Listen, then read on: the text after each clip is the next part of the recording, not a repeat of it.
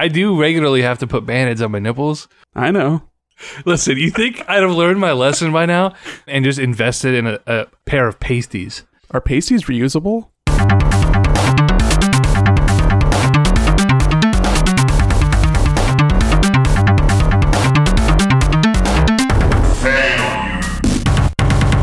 What's up, everybody? This is the Console Crusade podcast. I'm trying to be nonchalant. I'm chill. It's not a big deal. I've been doing this this every week, multiple times a week. Every week. so, You're not fooling anybody. uh, yeah. So I'm I'm EJ Olson. This is a video game podcast. This is Nick Durheim. This is also a video game podcast. Hi, hello. This is the video game podcast. We're finally doing it, dude. I mean, okay, so when we started this podcast, we are like, or maybe I was like, we need to have a bit, man, so everybody knows when they hear it, it's the Console Crusade, and it's just evolved to us just awkwardly being like, well, now we're doing this thing. I think the bit is basically covered by the little audio thing we do at the beginning. That is a an evolution of the bit, and I appreciate that. The little little jingle and the little thing, and then more of the jingle. Also, who started the jingle in the front of a podcast? Is it just copying like TV shows? Like radio programs don't really have like a well, they kind of have like a little whooshing sound effect or whatever, and pill till the morning, blah, blah, blah, you know that kind of stuff. But Yeah, You know, that's a really good question. I don't know the the origin of having a little uh, stinger. Would you call it a stinger? What would you what would you call that? I think that depends on the length. I think a, a stinger is more of an interstitial kind of thing, Mm. which some podcasts do, especially if they have enough of a following to actually have advertisements where they can transition between pre-recorded stinger slash talk about Blue Apron and some mattress. so what is that? Is it a tag? What, do you, what I mean, what, what would you call that? I don't know. Who cares? Who I don't know cares? Anyway, It's the Wild West. It's just recording audio, putting it on the internet on an RSS feed, and having people with iPhones and Androids download it on their phone automatically and listen to it. Maybe what is an iPhone? Is that like a like a, like a dolphin? Apple's new Dolphin. okay, so this is the Console Crusade podcast, and we are back. And I, ooh, I'm cracking a, a cold, fresh Lacroix. what you got there? Is that mango? Is that peach pear? Not not a sponsor. This is Pamplemousse. Ah, pamplemousse. It's it's the uh, it's the worst flavor besides seltzer. Yeah, because it's grapefruit, right? Yeah, which is just an awful flavor experience.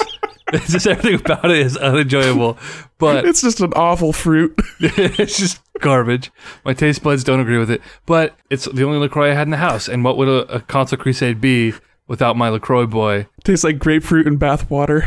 Oh God. A lot's happened since last we recorded, but last month it was really cool to shit on LaCroix and be like, it was like a vat of water was transported next to a crate of tangerines. Like, fuck you. Like, like those got really big and then they died, thankfully. Tastes like someone describing to you what a mango tastes like. Exactly. It's like someone yelled at, you know, strawberry!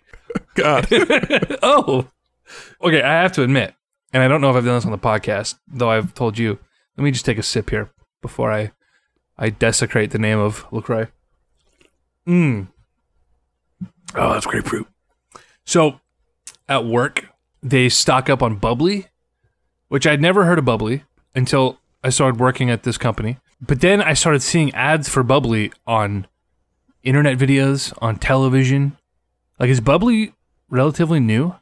I've never heard of it still, except for that one time you sent me a picture of you holding it. Huh. So I think it might have been, it might be one of those things where your phone heard you say the name out loud. So then Instagram's like, oh, they said it out loud. We better advertise to this motherfucker Dude, all the time.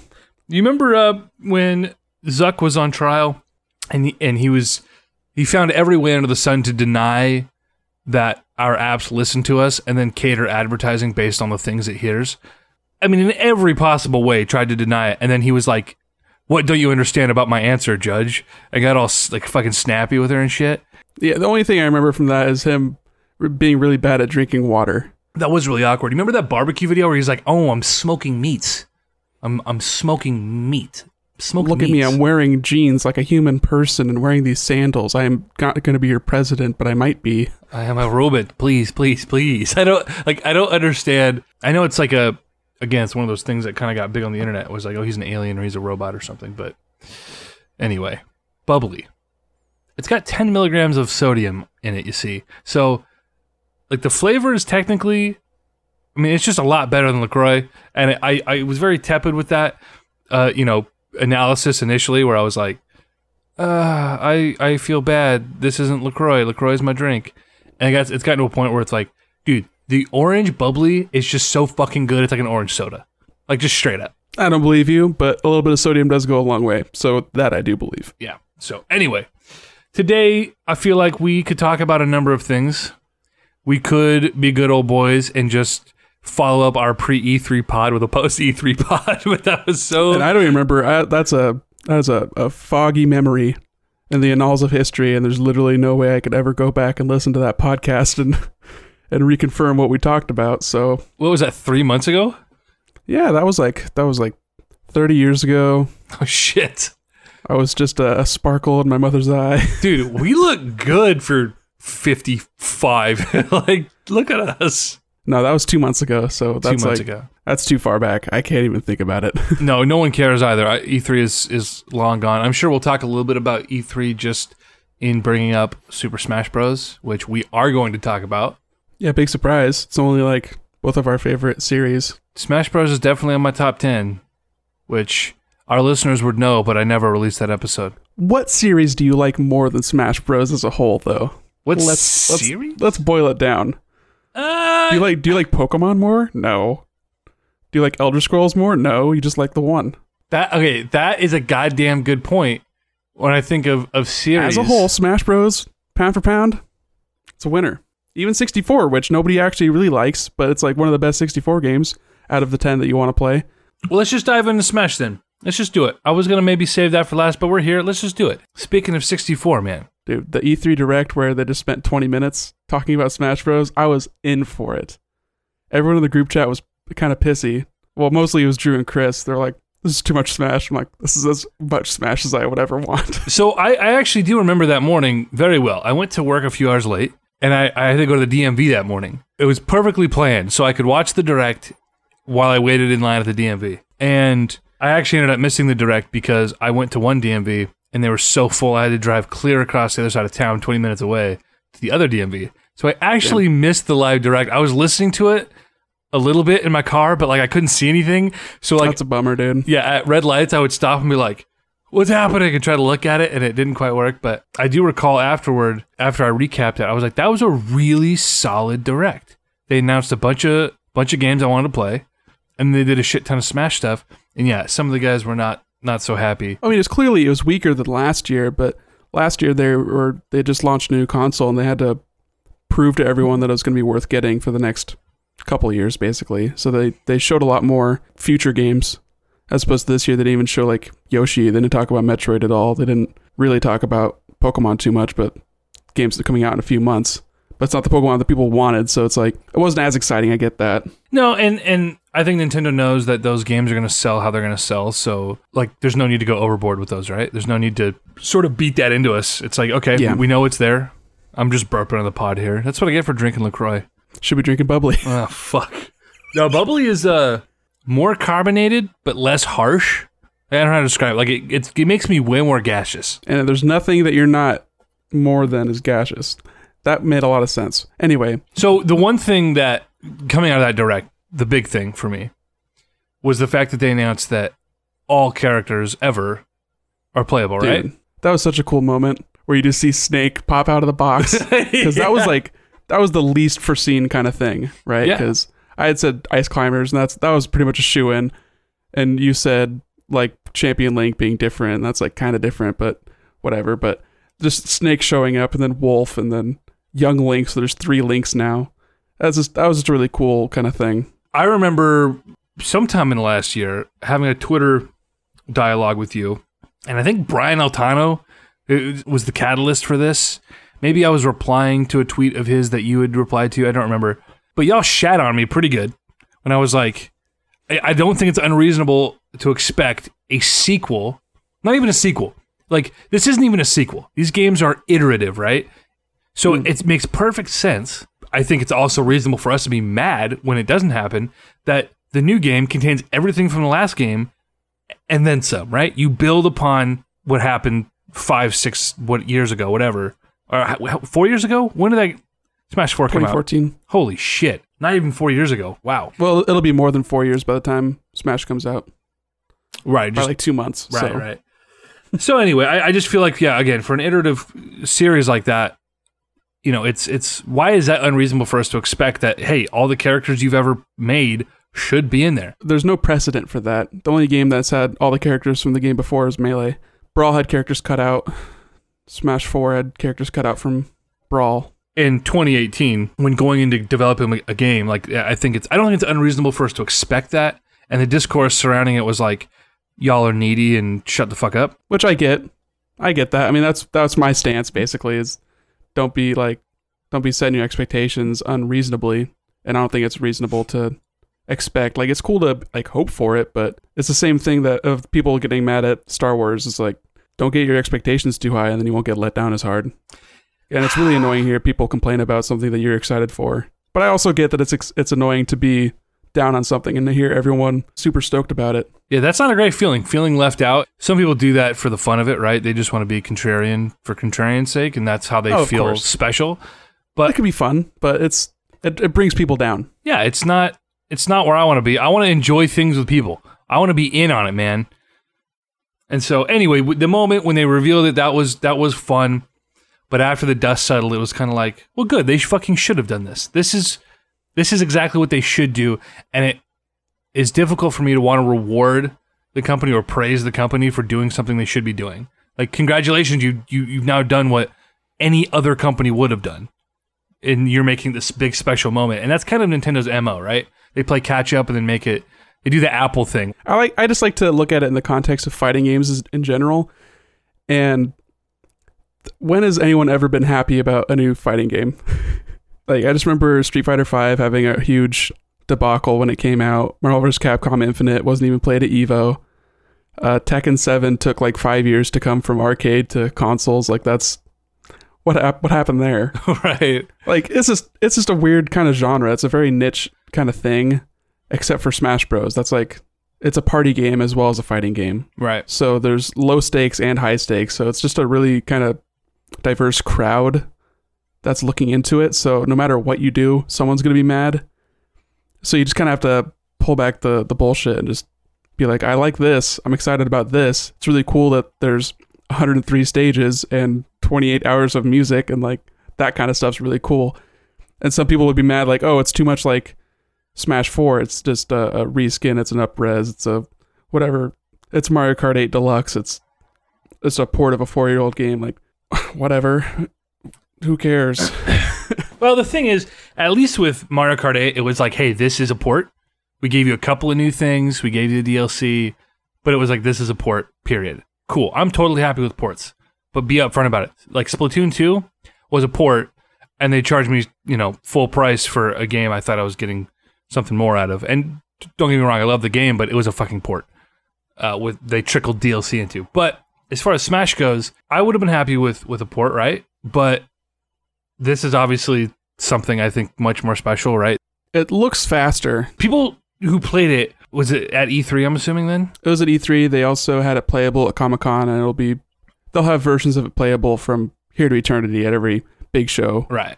Uh, some of the guys that we listened to were talking about it, and they said it feels very distinct. They were like, "This is the biggest departure, or biggest departure maybe isn't the right way to describe it. It is the most distinct feeling between any other iteration of uh, Smash Bros." And so, how true that is was that was it based on conditions? Like, was he using a Joy-Con? Like, how I don't know how truthful that is, or how you know From reliable. What I know is every time they've had it playable for the public, and I don't know if they- this is different for like behind closed doors, but it's, everyone's been using a Pro controller.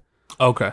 But I mean, I don't believe it'll be the biggest departure just because of how vastly different Melee was from 64 and then how different Brawl was from Melee. Like those are pretty big jumps. It seems like it's been getting less different each time. So I'm curious to know what experience this person had and that caused him to say that.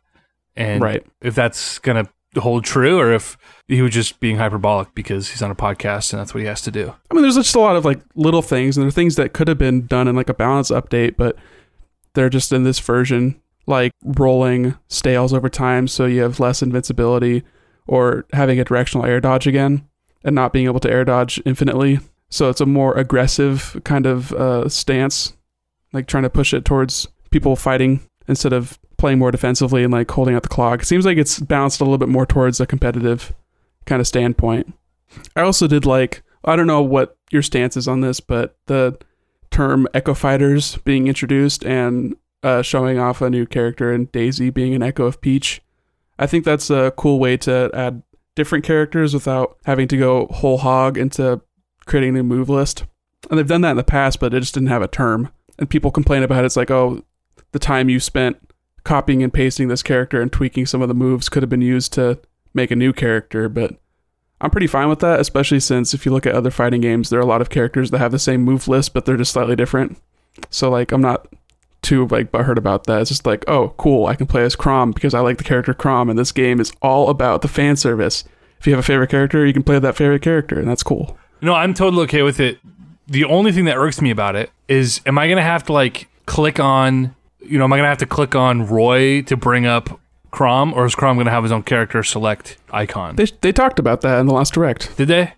Yeah, I missed that. yeah. There's like uh, there's two different modes. You can either have it so each uh, character has their own portrait, or it'll be like a picture in picture, and you can swap between the two. Okay. Yeah, because I like I would like it if they all have their own icon, and even you know, I think it's good that they came out and announced that these are Echo characters, right? To sort of let people know that we understand that these are quote unquote clone characters, but now there's like a reason for it, right? And like you said, people getting upset, like, well, you know, you could have taken this time to craft a new character, and it, it's not that easy, and it's not that quick, right? Yeah, especially as anal retentive as Sakurai is. Right. So now Echo Fighters, it, it's more of a justification to say, okay, we're going to take ninety percent of the work's been done on Roy. We're gonna we're gonna give Chrom Ike's up B, and we're gonna tweak his his pacing a little bit, make him a little slower. Mhm. But it saved all this time and, and effort, and but you're getting a new character, so people should hopefully understand and say, hey. Getting, I mean, I don't know, like say somebody wanted a, a Chrono or an Isaac from from Golden Sun, right? Building a whole new character like that is going to take so much more time than copying and pasting a current Fire Emblem character onto another Fire Emblem character. Yeah, you got so many to choose from. Yeah, so it's so I, I'm totally okay with it, and I hope there's more than they've announced. oh, you know there will be. There has to be. There will be, but I mean, like, I mean, we go down the the entire roster and and think of a a parallel, right, for so many of these characters. I did see a post on Reddit that literally they went through every single character and gave them uh, Echo Fighter possibilities. Really? Okay, I, I, Yeah. I need to pull that up, It was really dumb. Some of them were really egregious stretches too. dude. Yoshi and Birdo, dude. I hate that. Why? Birdo doesn't flutter jump. Show me one time Birdo's flutter Oh wow. jumped. Okay. Okay. Those are the small tweaks, right? How many more Mario's can we get in this game? Every single Mario that has a outfit in Mario Odyssey. I want Samurai Mario. I mean, just look at the sword-based characters, right? Link, Young Link, Toon Link, Marth, Roy, Lucina, Ike, Chrom, Corrin, Robin. Didn't didn't Sakurai mention that in the direct, or did he? Men- was that something I read on Twitter? It'd be really tight to see Lyn, but I don't know if her fighting style is close enough to anyone who's currently in Smash. I think it'd have to be a whole new character. Who's Lyn? She's from the first uh, Western Fire Emblem game on Game Boy Advance. The one that I rented, but you didn't rent because apparently you'd only remember Sacred Stones, and I never played that. We've been over this a hundred times. I, know, it- swear to God. It's just so weird that we have this shared memory that isn't real, apparently. It's Berenstain. yeah, right. Nelson Mandela came into our home in the middle of the night and took our Game Boy cartridges. Is that how that works? Nelson Mandela, as portrayed by Sinbad. Oh, Sinbad. oh. You know, I did a lot of research into the whole Sinbad thing, man, because I swear to God, I remember. That's the dumbest thing I've ever heard you say out loud. Yo, I remember. I did a lot of research to the whole Sinbad. thing. Okay, I sound like friend of the podcast, Trevor Chafee. Oh my God. You're just not good at Google, dude. and I had all these memories like of knowing that there was a Kazam, right? Or there was a Shazam with Shaq. Is that the one? Knowing that there was one and thinking to myself, oh, this movie is a ripoff of the Shaq movie. Like, it's so crazy how many other people had that same memory of thinking, well, this is a ripoff, knowing that the Shaq movie was real. Anyway, Kazam was the Shaq movie. Kazam was. Okay. Yeah, where he's a genie in a boombox. So, off the top of your head, what are a couple of Echo Fighters that would be simple that you would want to see? That I would want to see or that I think are actually going to happen. that you want to see? It's a tough question. Hmm. Like, dude, Shadow the Hedgehog, easy, I don't right? want to see Shadow the Hedgehog. I just feel like it's going to happen. Who wants Shadow? Be real. Be reasonable with me. All of the out of control Sonic the Hedgehog fans that for some reason Oh, like still exist. you and me, right? Like you're like you're talking about us. Dude, here's the thing. I have a lot of Sonic fan films that I am embarrassed or would be embarrassed if anyone were to see said films or even to understand the nature of the films. I'm gonna cut you off right there Yeah, we're- and transition into literally anything else. I don't know. Like uh, I think Proto Man would be a good uh, fit for Mega Man. I'm trying to think is he an assist trophy? Or no, he's a part of the He's in Mega Man's Final Smash. Okay, that's what I thought. But Bass has that giant headgear, so I don't think he'd be a good fit for a an Echo. And Mega Man X is like tall and differently shaped, and I feel like they would keep that chibi kind of style for the. It matches the the aesthetic of the old Mega Man games a lot better. I'm disappointed that we're not gonna get an X. X would have been really fucking cool. Or zero. Like that's just I want to see that in Smash, man. A zero assist trophy, that's cool. I mean, I'm f- I'm fine with that. I don't give a fuck about assist trophies, man. I just don't care. I've got Amiibo now. Zero's already in way too many fighting games. Perfect template. Mm.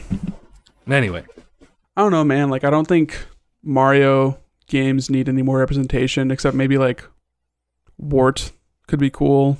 He's been in one game. I don't think he really needs that much more. He's fine. Keep him, keep him in the past. keep that weird, that weird frogman in Mario Two. you know who would be cool in this game? Waluigi. Yeah, no, dude. Waluigi. I think Waluigi's still gonna happen. I think it's gonna happen. That'd happen. be the ultimate troll. dude, Sakurai. He likes to have fun every now and again. I mean, yeah, you saw the the King K. Rool reveal. That was so cool. Oh my gosh, King K. Rool's awesome. I still listen to that music every now and then just to get hyped. just to get stoked out of your gourd. that sick violin just or uh, trumpet just just like getting uh, ready to fight Dude, good meme material in that uh, in that last little video there. all of the the videos have been pretty pretty good for the memory The memories. Yeah man just mega man getting stabbed through the heart by ridley oh my god So, what are we missing? What what were the, some of the other big things that happened in the E3 direct? Before we move on to the last direct. well i mean the most the thing i remember the most were the character reveals and there was some like balance like he spent like 10 minutes just talking about oh Olimar's sh- face shield gets cracked if he gets attacked but don't worry it, it gets better just like little little tiny things you're just like i don't really care about this but i really like that you're dedicated enough to tell us all the little changes you made Yeah, they're just trying to pad that direct out a little bit. very into it It's i mean i don't know if it was the last direct where they showed like a lot of the returning 3ds stages and they didn't spend too much time about that it was just like here's what inkling plays like so and at the end here's ridley we've only got five new character announcements, and then how many echoes? Three echoes. We have five new characters yeah we do Five. Yeah, Inkling, Ridley, Simon, King K. Rool. So four new characters actually, and then uh, Richter is a an echo of Simon, obviously. Then we also got Chrom and uh, Dark Samus. But I don't think they've they've grouped up the old echoes except for Dark Pit. I think he's the only other echo that they've grouped together as such. Unless they did that with Lucina and I just didn't notice on the actual Smash page. They did change her. Sorry, I'm just looking at this this Smash roster, and it, it, it gets so weird towards the end. A lot of characters. I mean, 67 characters so far. Well, that's not counting echoes, but Oh, you're right. It's not counting echoes. because that's uh six echoes, right? So that puts us at 73. 73. There's a pretty good chance, I think, of hitting 80. Well, I, I saw speculation that based on the new game mode they announced, uh, whatever the tournament mode is, where after every round you you're forced to select a new character. I don't think that's something to base a, a total number on, though. Well, the, the did you see the reasoning behind that about how Yeah, but it's dumb. like they thought it has to be divisible by three and four and two, so it'd have to be divisible by twelve. So it'd have to be like sixty or seventy-two or eighty-four. Like, Right. I don't. I don't. I don't follow that logic. Like I, I follow the logic, but I don't think that matters. I don't think they're determining their their roster based on that's that mode, and I don't think they were like, oh man, we have a perfectly divisible number by twelve. I think we should do a mode that's involves three or four players because that's what Smash has always done. Like that.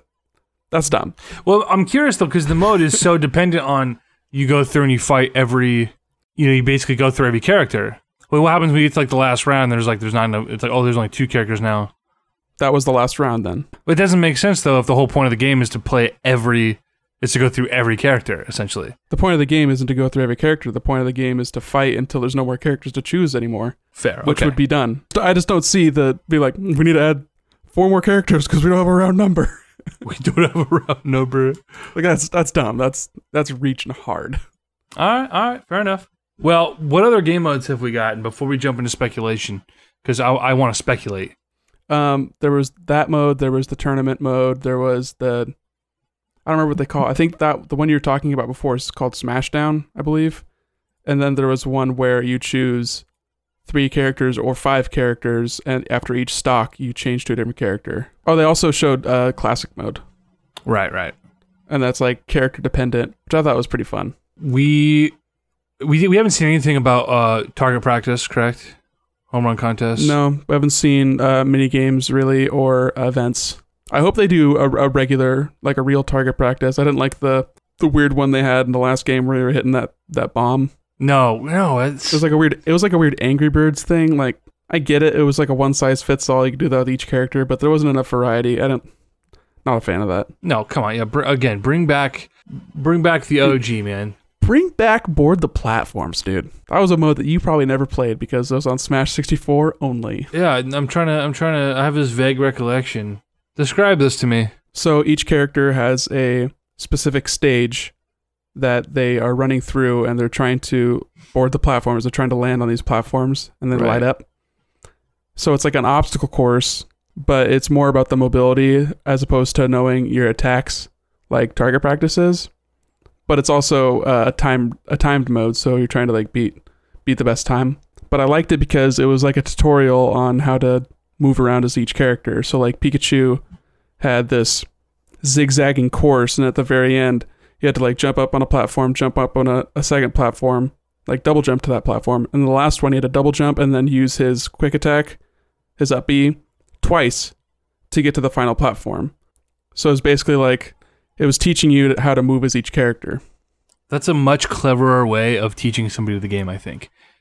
You know, if you you you're teaching somebody the nuances of each character, you're incentivizing reach this goal at the end, right? And it's like, and then if you incentivize it further by doing character or stage unlocks or something, right? Mm. Uh, I think that's really cool. I can see why they only did uh, break the targets after that because there is quite a bit of overlap as far as just navigating around and doing the thing. But I just liked it. Okay, it was just a cool thing. How old were you when Smash 64 came out, or when you got Smash 64? I don't know. I probably got Smash 64. I mean, I got Melee when it came out, or a couple, like a month after because I got it for Christmas. But Smash 64, I would have gotten probably around when it came out, also, or the year after. So between 99 and 2000 Yeah. at that point. So I was like eight or nine years old, Gotcha. or nine or 10 years old, I guess. So this this last game mode, there's been some weird internet speculation, right? Well, it's not even speculation about the name. They figured that out because of clever uh, video editors and going by frame by frame. All I saw was that somebody like supposedly, you know, reverse engineered the the the pixelization. They literally did that. So whoever edited together the video, Yeah. they didn't take a static image and edit it and then do that. They took the image in After Effects and shrunk it down to fit the screen. Like it was started out zoomed in, then like zoomed out. Right. So then then they put a pixel filter over that one segment of the screen. So it didn't take data outside of the screen. So it had like a, a weird uh, Gaussian blur on like a few of the, the bottom pixels. So as it zoomed in, you could see the, the top of the letter, then the middle of the letter, then the bottom of the letter. And then people Oh. went frame by frame and stitched it together and they could figure out what it said in the English and the Japanese versions, So they verify that it's the same in both one. So we wow, I did not know that And they got the logo too. definitively. Yeah, pretty It- much. Yeah. It's spirits. yeah, it's spirits and it has like a little flame kind of logo. Okay, so I thought that was just speculation based on. I mean, I thought that could have been completely wild out of left like field. unless they they thought that that would happen and they like left a red herring that's that's the name of the game mode i mean you don't know what it is based off of that and we also don't know what the pixelated image is on the the sidebar Well, I'm I'm curious then, based on that hilarious little intro sequence where Luigi, poor guy, Oh just man. gets terrified, absolutely spooked, and then uh, he gets he gets fucking murdered. Gets murked. He had it coming. So so that seems like a very clear to me then connection to the spirit mode, and I think Eh, I don't know about that. I don't think character intros really have too much weight unless they like have a literal like story mode and they weave it into that. But I also don't think that a story mode would sit on the main menu like that. you don't think. No, because it hasn't done that before. It always sits in like the there's either like a solo tab that has like classic adventure and all star like it did in Melee, or it's in games and more like it was in the last two games. I don't know. That seems that seems too. Past is precedent, my dude. Nah, I don't know. Okay? That, that seems that that could be a coin cost. It's a, a, a coin cost. Uh, a coin Coin toss. cost. How something like that gets determined, right? Like that seems like you could just That's fair, but I'm just saying, based on what we've seen before, the Smash for 3DS that was a Smash Run, and then Smash for Wii U that was uh, God that awful Smash board game thing. Oh, so yeah, I can't remember the name Uh, of it. Garbage. Yeah, forget it. I don't want to think about it. Smash Tour. Oh, Why'd you have to say it out loud? well, I saw I saw some uh, people drawing comparisons between you know Smash Run on the 3DS had the same green in the icon, right? And then Smash Tour had a lighter green. So people were thinking, oh, this is just going to be uh, Smash Run or an iteration of Smash Run. I could see that. I mean, they could just call it Spirits. It seems weird to me. Spirits is such an oddly specific thing. I just think it would make sense for it to be like if you open up the game, what is something you would want to jump into right away? And I don't think a story mode really fits that. I think you want to do like your multiplayer, which is Smash, and then a different kind of multiplayer that's sort of adjacent. Like I feel like that that makes sense. And then have your gallery, and then have your games and more on the right side. Like it's just balanced that way, as all, things, should, be. be.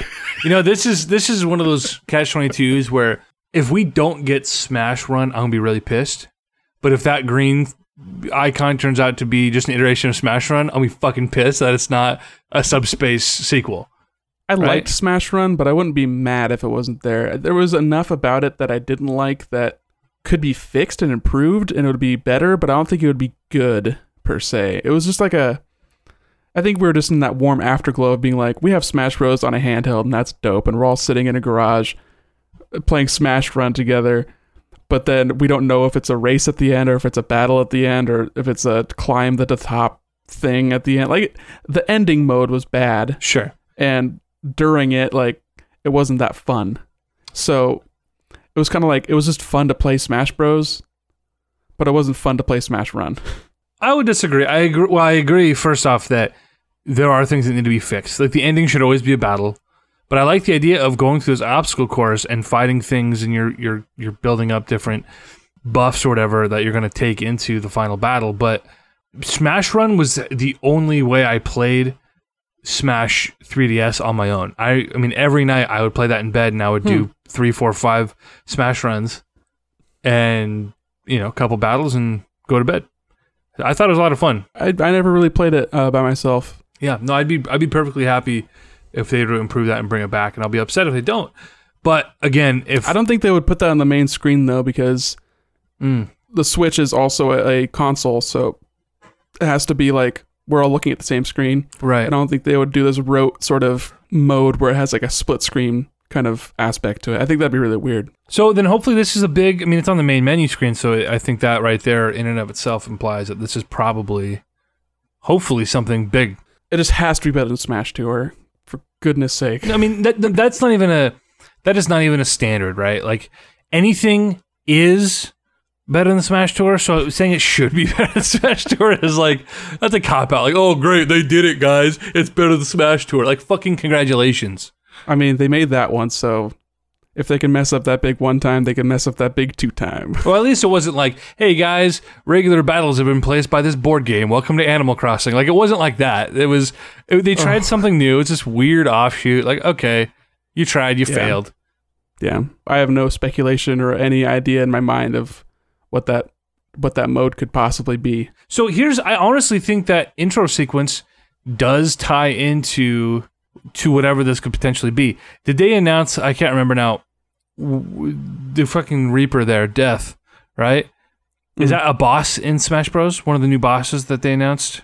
No, they just uh, showed him as a stage hazard for the Castlevania stage, hazard. Okay. for Dracula's castle. Same with the the mummy and the Frankenstein man and the flea dude and Okay. Dracula himself was like the weird thing. They, they showed Dracula, but he was a boss for a stage that wasn't the Castlevania stage. It just kind of looked like it. It had, but it had it went on further. It was wider and didn't have the drop down like the the real fighting stage had. Hmm. So I feel like there's going to be some sort of boss attacks either during the single player or I don't know if it's going to be a, a fully featured single player like well you know fully featured, but you know like how Subspace was where it had like a story Yeah. but I feel like there's going to be like an adventure mode where you're going to be fighting bosses because they also showed Rathalos from uh, Monster Hunter and the stage that Right. he was on wasn't shown in the stage select like breakout that they should that they put on the, the website and it's just a flat stage like they've shown remember the fight against like Rayquaza in subspace right. like it was like that where it was just like this is just a flat stage Yeah. No, I, I think the spirits thing and the whole Luigi in the beginning and, and the little boss fight with, you know, whether he turns out to be a boss on a stage or strictly a stage hazard, I don't know. But I think it all sort of ties in together. And that's going to be this new mode, right? That'd be interesting. They haven't done that before with the other character reveals, like with Mega Man and Greninja. Those were just cool things. Because they, it's not like they introduced Luigi, right? Like I know it was a way to introduce the Castlevania characters, right? Where it was like Luigi gets killed and then the guy comes out to be like, "I'm going to save the day." But I just think that was an interesting way to showcase it and having that spirit. I, I just feel like it's connected. Okay, and It's all connected. Yeah, okay, I'm gonna go Alex Jones on you here. When all is said and done, we're gonna look back at that and be like, ah, I see what they're doing. Like all these big bad bosses, you know, they're stealing our Smash character spirits, man, and we have to go ghost bust their ass. All right. I, yeah, I guess there's like a little bit of credence to that where they've really focused on heroes versus their their big bads, their villains. I think it'd We be cool. saw that with the introduction of King K. Rool with Donkey and Diddy with their eyes popping out through the glass. That's nice. Grade A meme material. But seriously, So I have new Link and I have Simon Belmont. Those are those the only two on my list that have come to fruition so far? I don't know what the either of our lists were. So Okay, okay. Oh my goodness. It's somewhere I deep just know in the that I got ice climbers. Fuck. And then I guessed like three different mans. I think I had Bomberman and Rayman, which Bomberman was already shown as a an assist trophy, so that was already a, a flush for me. I don't know how we're gonna find this in a group chat. Oh, it's gonna be far back. As deep. Andrew, I, I messaged him asking if he remembers what we talked about and if there's anything we should follow up on. And he said that he remembers being adamant about Waluigi being in Smash and that you took his side. Uh, here's the thing about Andrew. And Andrew, I hope you're listening. If I didn't hear you say it directly, I don't believe it was said. Andrew is an exaggerator, and that sounds like something he's just saying to like spark something. I don't know what, but I don't believe that. Here's the thing: I'm not not convinced. Okay, I'm not not convinced. I think The you only should be. Waluigi talk I remember specifically was us going over our predictions and Drew predicting it. I remember saying that Waluigi is a sexual predator yes. and he can't be in Smash because of the law. That's So- against the law. So I am in our group chat. I am currently on June 10th. How far back do we go with this? Our last podcast we posted like June 5th. And that was with Andrew. So that wasn't even our predictions. So the Smash thing, we, we did a live pod. Was that when? That was not with Dre. That was we did a pod before that. May 2nd. Oh Christ, was that the live pod? Well, I mean, it was kind Oh, of live. not the live pod. You know what I mean? Where were they they were texting us mid pod, and we were Yeah, yeah, that was that was the one mid pod because that was after the Splatoon uh, direct where they showed that there was going to be a Smash Bros. mm, That was that was a while ago, my guy. God damn it. Okay, I'm in May. I'm in May, bud. Back when we were at our blistering monthly podcast pace. I feel like every time we get on this podcast, I do this part where I say, every time we get on this podcast, we talk about how, oh, we're going to be regular again. Well, here's the thing it got to a point where we only recorded when I come up to Portland, make, you know, a couple hour jaunt up north, and you and I get together in person. And, you know, our internet was things, you know, hey man, things happen. to be fair, literally the two times I've gone I've gone down to your place once a year Yeah. eh, for like three or four day spans where we had all the time in the world to record, and it just never happened. But you know what? you came down and we hung hard, and the, Trev and his girl was here, and the, and the fucking dog was here and shit. Like, you know, we, we had a good time, and I don't regret not recording. All right, I had a good fucking it, weekend. but I'm but I'm also saying I'm just saying, I've. I've come down twice, two times, both times did not record. Why don't you come it's back? not exactly a priority for us because who who cares? It's uh this is our hobby, all right. Not Just- quitting our day job for this. It's just a fun thing that we do, and we're doing it. And guess what? I would like to keep doing it and be more consistent about it now because it's like, listen, we can spend fucking an hour and a half on a Tuesday doing this. You know, I just got to make sure I, I get it edited and uploaded in a timely fashion. I still also have, I think, Trevor, the Wii eulogy, and then Max, the fighting game pod. I thought you already posted the Trevor pod. Uh, maybe I did. Can you confirm or deny that for me, sir? Ah, guess what? I am coming upon our lists, my friend. Oh my god, took yeah, that was a while ago, huh? Can I edit my Smash character list? no. Oh, this is funny. Guardians of the Galaxy will be fun with no more rockets, said nobody ever. I'm mostly glad Nebula and Gonorrhea are gone. Nick, you fucking guy. What the fuck are you talking about? You know what I was talking about. Oh, gonorrhea. Come on, man. Come on, man. I, I tell you what. Well, my list uh, is is still we're still not we're still not far back enough. All right. Oh my god. Well, we po- you posted it on May second, so we probably recorded it at like the end of April. I am now on April 26th. that sounds that sounds reasonable. That's a week before. That's about that's that's in your frame. Fuck it, Nick know? says. Let's get Buck Bumble and Gex in there too. Yeah, oh, I still hold true to that. oh my fucking god, that's hilarious. Who the You're fuck? probably, dude, you probably have Crash in your list, huh? Or Spyro. I uh, I certainly hope I do, and I hope it happens. Like, why wouldn't it happen? Although I could have swore that fucking Shovel Knight was going to be a, a a character just given the success of that game and their dedication to Nintendo's platform. I swear, Nothing is a shoe in when it comes to Sakurai. Sakurai. No, it didn't happen either. I'm on April 16th, buddy. It's got to be close. I'm giving you so much credit by saying you're quick when it comes to editing and posting, but we both know that's not true. That's not true. Hey, buddy, I found the list. So I put. Oh shit. Okay, here's my list. Simon Belmont, Breath of the Wild link. Check, check. Zero. Nah. Arms with palette swapped characters. That's never gonna happen. The arms characters? I don't think it's gonna happen at this point. Uh, probably not. Uh, Paper Mario. I also don't think that's gonna happen, but it's it's it's still possible. So Nick, you put Ice Climbers, Decidueye, Banjo, Springman, and Bomberman. Yeah, Bomberman's already been dunked. Leaf had arms character, Shovel Knight, Crash, Minecraft, Ice Climbers. Ice Climbers is the medical, metaphorical free space, Chris said. I mean, not completely wrong. Drew, yeah, Drew had arms character, Rayman, Shovel Knight, Waluigi, and then Dixie or Funky to tie into Tropical Freeze. I think they would have announced that after showing King K. Rool. Yeah. Chris had Shovel Knight, Geno, Travis touchdown. what? How come I don't remember that? Deep pull. Uh, Crash and, and Rayman. So I think I'm gonna be probably two of five on this one, buddy. I still think it's kind of iffy with Champion Link having a completely different moveset. He's got a different bomb, and that's pretty much it, and a different grab. I, I, I feel like he's gonna feel different, especially considering we now have Everyone's gonna feel Link. different because it's a different Oh, game. fuck off. fuck off. No, I think just because we have Young Link now, which is just a fucking clone, right? Hey man, his arrows are on fire. That's super cool. They should all be on fire. Wait, does Champion Link still have the Gale Boomerang? Bro, I don't know. I don't remember if that was a thing. You can pick up his arrows and shoot two arrows. That's cool. What are we moving on to, man? Smash Bros is dense, right? But, you know, we're still four months out from that, right? A little Yeah, under man. four months. That's December.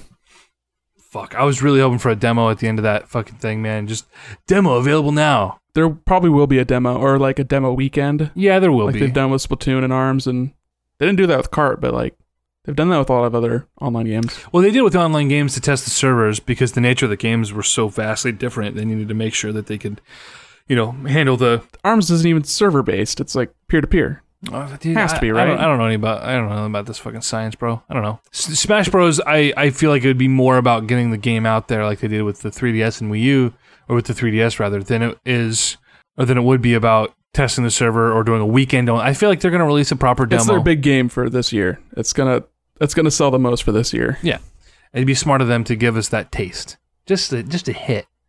You know what they should do? Release a fucking demo and then trickle characters. You know what I mean? One a week, right? My only problem with them doing a demo is like this happened last time where they had unannounced characters, but they released the demo and the demo got data mined and they saw what characters were unreleased. What, whatever. I, that doesn't bother me. It kind of bothers me because I like I like announcements. I like not knowing what's happening. Sure. I knew that Simon was coming the night before.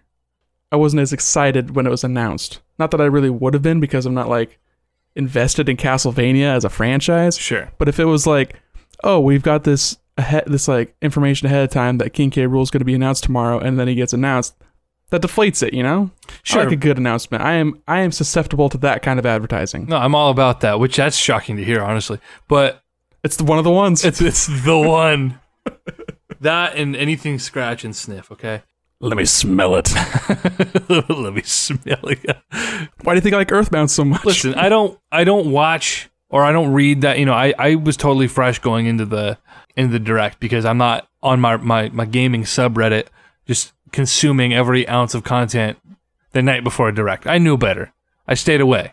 Yeah, I mean, I guess it's my fault for following Source Gaming on Twitter. Oh, see, Twitter is the tricky one where it just pops up in your timeline and like, I know I didn't mean to read that. Yeah. It so just- they got you. they got me. Yeah, that's okay. Eh, whatever.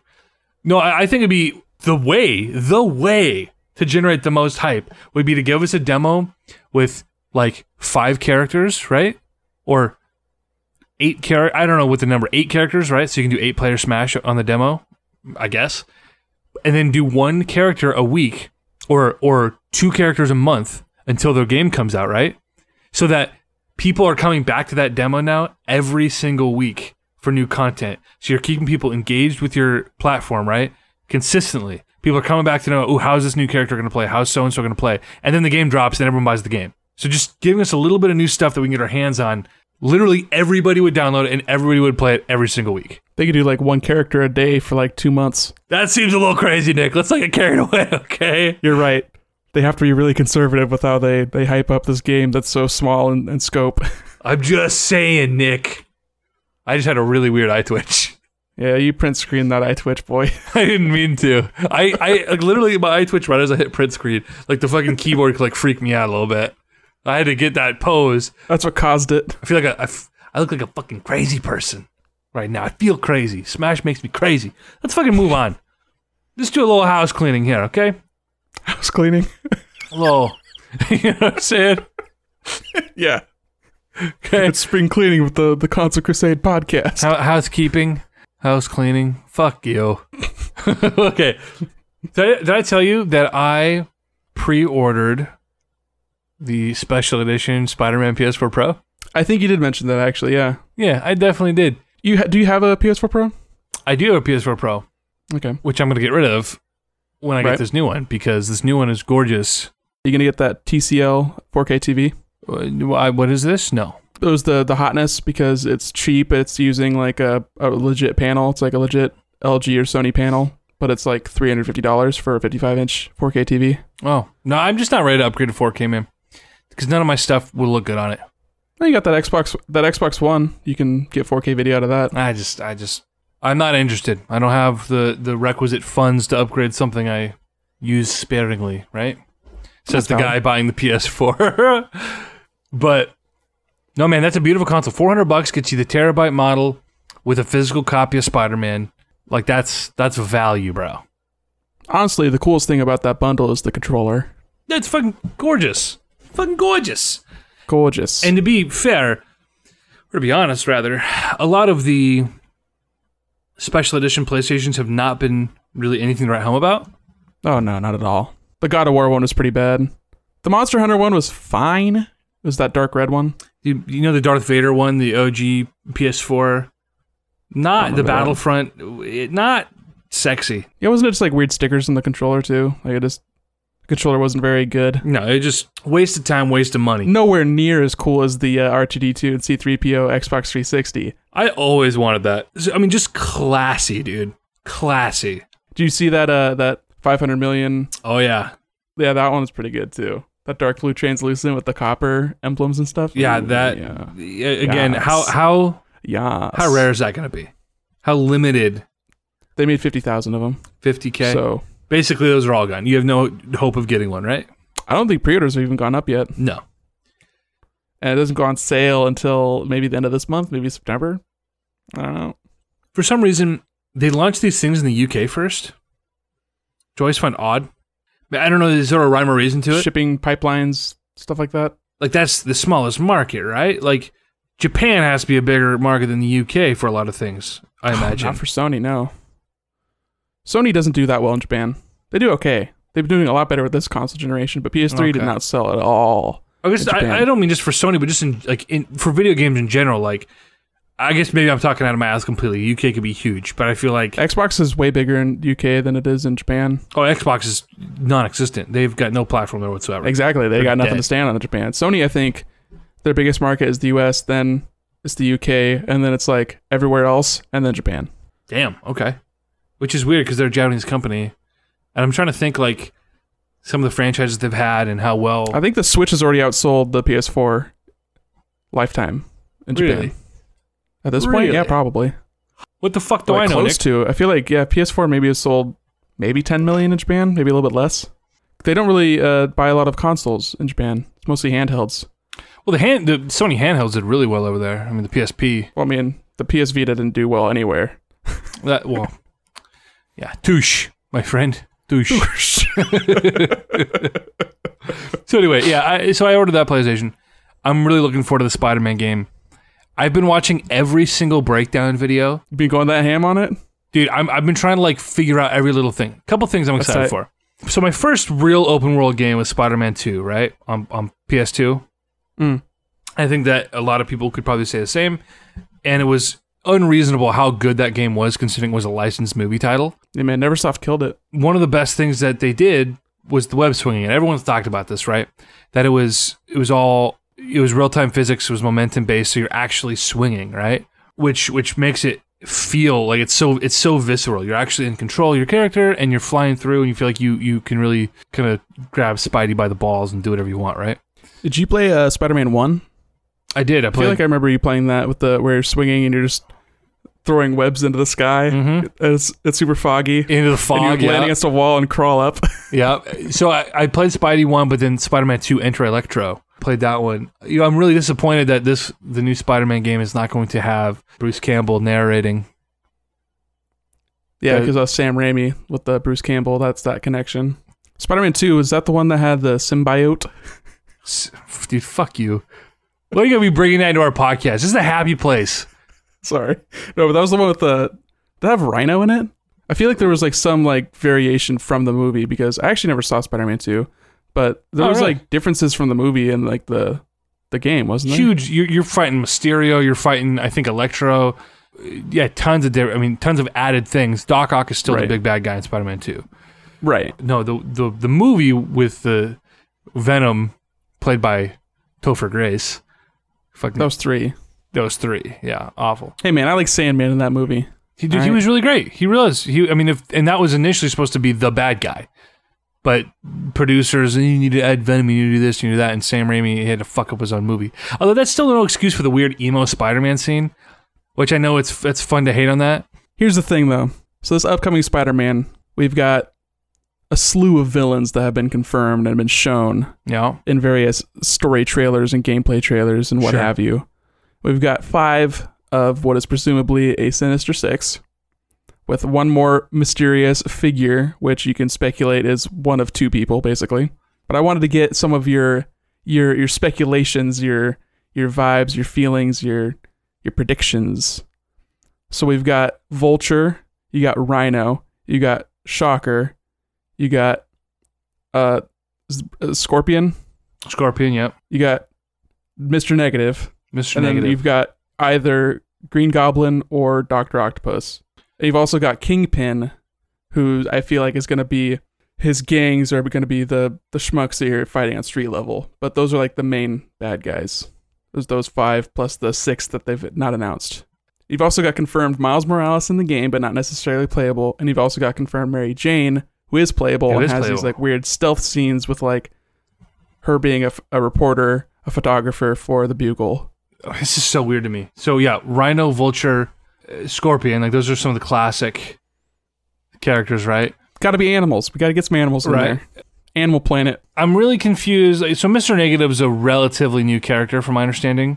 Uh, last You know. Spider-Man much more than I do. So I want to say he's, he's last decade. Like he's seems like a kind of a C tier villain that they're kind of pushing up to be like, oh, so you haven't seen this guy very much, so we have better, we have more agency over the character, which is cool. I like when video games do that. his first appearance was 2008. Yeah, Spider-Man 546, which is actually r- right after I quit reading. Actually, but I read Spider-Man. I read the Big Time Run a couple years ago, and he was he was a part of that. So so I'm familiar enough with him. But as far as the the Sinister Six, obviously it can be Doc, it can be Green Goblin. We have Norman Osborn confirmed. Yeah, we've seen Oscorp as like a building, but we don't know. We've seen Osborn, haven't we? Have we not? I think so. I think we've feel seen like him. I've I've heard about it. I haven't actually watched too much coverage. I've just heard about what's been shown, not actually watched what's been shown. Really, We've got we've also got like Taskmaster Taskmaster, I can't speak. And then we had Black Cat who's kind of a she's like a mercenary, right? she's like a well, she's a she's a cat burglar. But is she I don't know if she's she's not an anti hero, but she's sort of an Oh, I'm not thinking of Black Cat. I'm thinking of uh, what's that girl with the white hair? Silver Is that Sable. Black Cat? Silver Sil- Sable. Yeah, Silver that's what I'm Sable. thinking of. She's also she's badass. Is she like a hot milf? Yo, dude, I got a mad crush on her, bro. Um, Nice. No, we so we do have we do have uh, Norman Osborn confirmed, which means the Green Goblin has to make an appearance here. It, just, it would be weird if we didn't get Green Goblin. It'd be weird if we didn't get Doc Ock. Venom seems like too much of a stretch for this game. I They've feel already like confirmed that there's no symbiote. okay, so I feel like the symbiote thing, 'Cause That's enough for an entire sequel. Is just just symbiote. just stuff. symbiote. No, absolutely. Give me symbiote with a couple of. Give me the Hobgoblin cameo. Give me the, the Hobgoblin Carnage. yeah, no, but give me the symbiotes. Give me, give me Venom. Right. Give me classic Eddie Brock. Give me Carnage, and then One of the ten other ones. Is there one that's called Havoc? Or am I making that up? Uh, I have no idea. There's a bunch of random crappy symbiote things. Post 06 is I don't I, I quit reading. Hmm. You know, so I kind of my knowledge after that is is murky at best. But so Venom does become anti-Venom. He gets all white and weird and he becomes like a legit hero, right? Is Spider Gwen going to be a playable character in this game? Dude, I don't even know who fucking Spider-Gwen is. I don't know what any of that's about. Gwen Stacy, she's alive again. She's Spider-Man. I don't fucking know. I've seen the cosplays. That's about it. That's it. I don't know anything. Are we getting like weird variations? Are we getting Spider Verse? I'm okay with it. We've got Miles Morales. I'm I'm totally okay with it. Totally fine with it. Let's do it. Why not? More Spider-Man, the Hell better. And yeah. one of my favorite things growing up and playing those old Spider-Man games is like collecting the outfits, right? So Is obviously, Darth Maul going to be in this game? right on on a skateboard, right? Yeah. no, So here I am, doing everything I can. down, down, down, down, down, down, down, down, down, down. Fuck.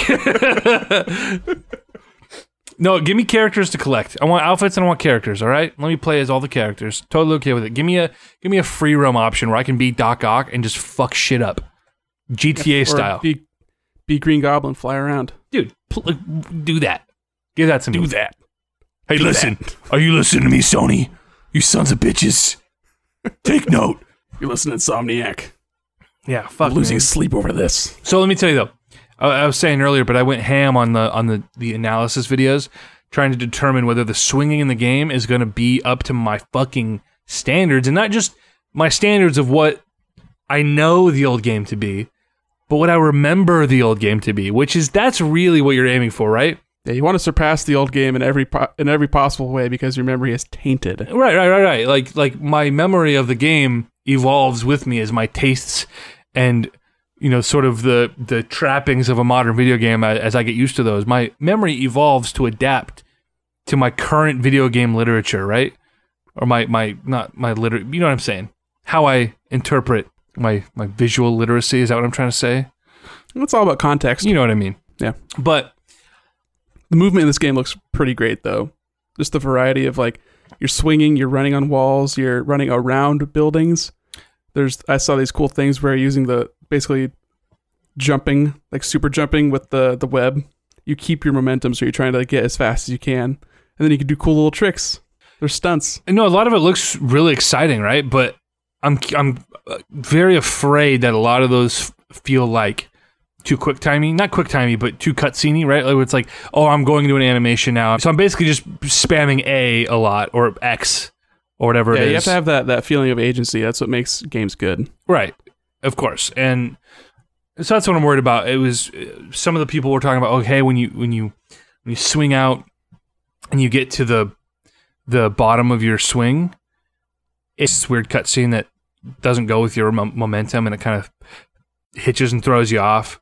It's not physics based Uh, Why? because if it was physics based, you'd be like weaving super hard because it's not realistic to swing in a straight line if you're attached to a building on your right side. You know, I'm unless he's trapezing with both hands every time or going into the sky like Spider-Man One. You know, like it's just it's just not real. It can't be realistic. That's you don't want it to be realistic. You want to be Spider-Man. Spider-Man's not real.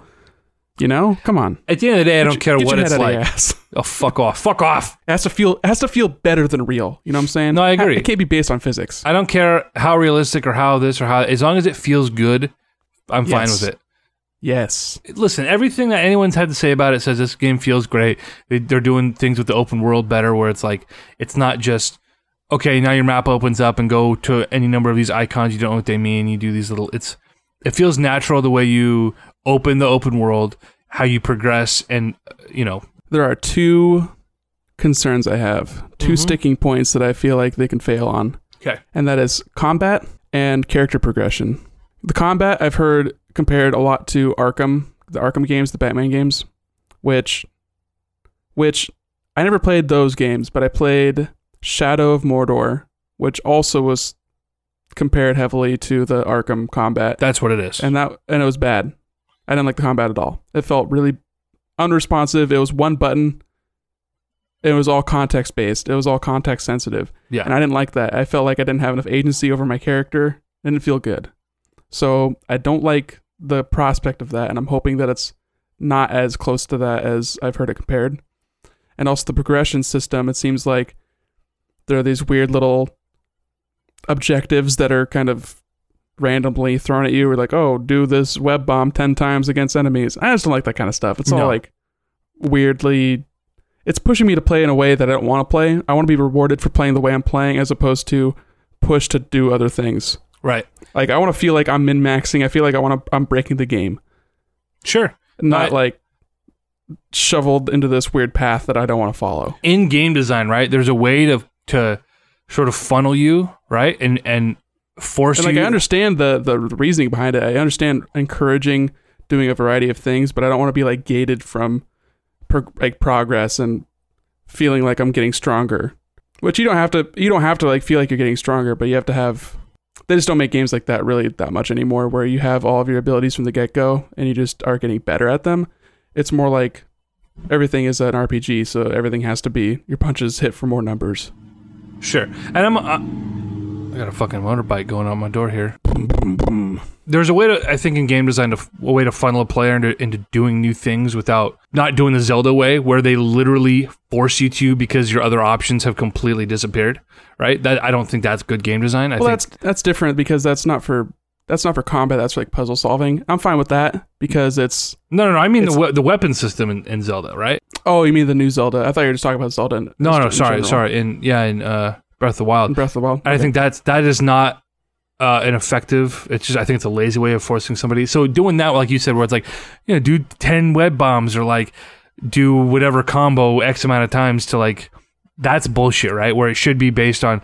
at least in Zelda, it wasn't like get ten kills with this bow. Why that would have fucking pissed me off. But also, this bow have is gonna that would've break. actually bad. Yeah, well, I, I, think the wep- weapon system is actually fucking bad.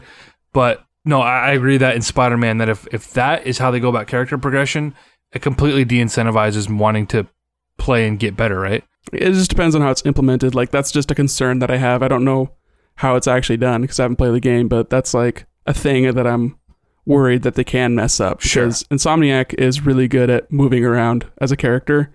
Like you played Sunset Overdrive, I watched you play, and Ratchet and Clank is fun to move around in. So I, they can totally nail that. It's just the the trappings and the the progression, the the combat that I'm more concerned with. I have a feeling that, I mean, no matter what they do, you're going to hate the combat, Nick. You're, I mean, you're a Souls guy, I think, through and through, right? Where you're used to having all this control. I liked Zelda. That was fine combat. I like that. I felt like I had agency over my character. you have punch, you're gonna have kick, you're gonna have dodge. That's already three times as many button inputs as you have in Shadow of Mordor. So I'm trying to think. I played and, and really enjoyed Shadow of Mordor. To be honest, I enjoyed the shit out of that game. Was it literally you had attack and you had an attack Parry? button and a do- and a dodge button. I think that's it? dodge or parry. Yeah, yeah. I swear that you had a light and a heavy on your triggers, and then you had your dodge on like B or something. no, your attack was X on the Xbox controller. Hmm. Okay. Well, that's I mean that's definitely Arkham Combat, and so if that's what this game's doing, then you know I don't think it's going to take away from me. It's not particularly interesting. It's the Assassin's Creed thing, right? You go in and you just you're spamming one button. It just depends on the the emphasis on that in the the gameplay. You know, if you're Spider Man, I feel like you're gonna be doing a lot of webbing around. The quick time events don't like interest me, but they're kind of a. It's fine for like a set piece. Like I wasn't really put off by that in uh, God of War. There was some very heavy quick time event kind of cutscene things. That's fine. That's like a that's a staple for the series. Yeah. But in Spider Man, that didn't seem too egregious. That was a really long one that they showed at what was it E3 last year, and I was like, oh no, they showed way too much Mhm. cutscene. Yeah. quick time for that. I think as far as the character progression system goes, though, like you're gonna get experience points for completing missions and for X amount of enemies killed, right? Like it's gonna be a, more of a traditional, like you're gonna be able to play however you want, and if you're moving through the game, you're gonna your character's gonna progress. So it's they're not gonna be weird, you know, niche incentives to, to try to unlock new abilities. I, I at least I hope not. But that would strike me as odd. That seems like such a dated way to do it. If you want to build this side of the tree, uh, your skill tree, you have to use those skills, right? In a lot of the games that I've seen it implemented in, it seems like it's buried in a menu system where you don't even know what you're trying to do. It's just it sort of happens sometimes. You're like, I guess I did enough things to do the thing to get the thing. And it's like I'm not. That's not a goal that I'm uh, that I'm searching to attain. It's just a, a a thing flashing in the corner that pops up every now and then. Right. So I don't know. That's just something that I'm keeping an eye out for. I guess. I'm excited for it either way, and I will be taking a day off work when that game drops. That's my guy. That's To, uh, uh, that's a month away, dude. That's like three weeks away. Yeah, I'm excited. That's what man. September September seventh. yeah, and then we're gonna have that, and then we're gonna have Spyro, which I'm so excited about. Honestly, I just can't wait to dive into Ripto's Rage, dude. I'm gonna fucking just blow through that game. God, I love that game so much. You see that uh, Spyro. Only the first game is on the disc, and everything else has to be downloaded. You know, so I did see that, and it irked me. I I fucking hate that. That's that's a principle of the matter. It's the pr- it's the principle of the goddamn matter. That is right, Nick. You But it's weird though because it's not like there are three games on one disc. It's the trilogy. But was it like they they didn't get those games like polished up in time for certification and they just submitted the first one and everything else is like day one DLC? I just don't understand Right. or like a day one patch. Like that's just that's just a weird that's just a weird thing. Why why is it not on Switch? Well, it will be. It will be. Right. Will it? It will be. They they probably Will wanted it? to wait to see how Crash did before committing to Switch, and in six months we'll get a Switch announcement. Will announcement. Yes, yes. If Crash Oh did yeah, well, I think I will too. But dude, that's a, Spyro is a Crash was like they kept the size down, but Spyro is like a sixty gigabyte game. oh fuck, dude. For the trilogy. It's like it's big. I don't know if exactly how big it is, but it's like it's bigger than the Switch hard drive, which clearly isn't too hard to surpass. But come on, Spyro doesn't have to be over 32 gigabytes. That's that's weird. How fucking big is Breath of the Wild? Fourteen gigs. 10, Ten, I mean, my God, man. 10 or 11, I think. Yeah. Optimization. Ever heard of it? I, I lost. Ever heard of it? I lost my train of thought. Heard of it? Talking about September, talking about Spyro being stoked for Ripto's Rage. somebody tweeted at one of the I don't know if it was the developer or somebody, and he basically said, "Sorry, this is a misunderstanding," and basically was like, "All the games will be on the disc. There'll just be a day one patch or something." So so it's less clear than it was based on the the the fine print on the you know game case. Well, it's on the website. Did you see that? No, I didn't see the developer tweeting about it. I feel like that still doesn't clear anything up. Because yes, all the games will be available, but you're still going to be doing a day one patch that's like 20 gigs and downloading the rest of the games. Right. So that's like a weird. It's it's just a weird thing. It is frustrating, and for me, I know a lot of people. Their argument is, well, some people don't have access to good internet. Oh, this is you know, I have a data cap. It's like that's the issue. For me, it's not the internet. Like whatever, I can download whatever I need to whenever I need to. But for me, it's always what happens when these servers go down and I can't download the patch or I can't download these games. Right? I want to have a a, a copy of this game that I uh, physically that I can just pop in on any console and play. You gotta wait till 2020 when they put out the Spyro Trilogy Game of the Year edition, man. right?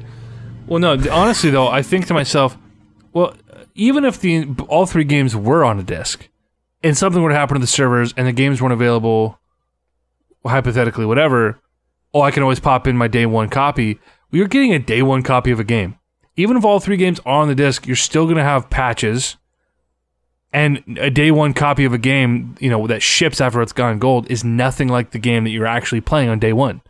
Which is why I think it's dumb that games can go gold before being fully done. Like, I feel like they've lowered the standards because they can do day one patches.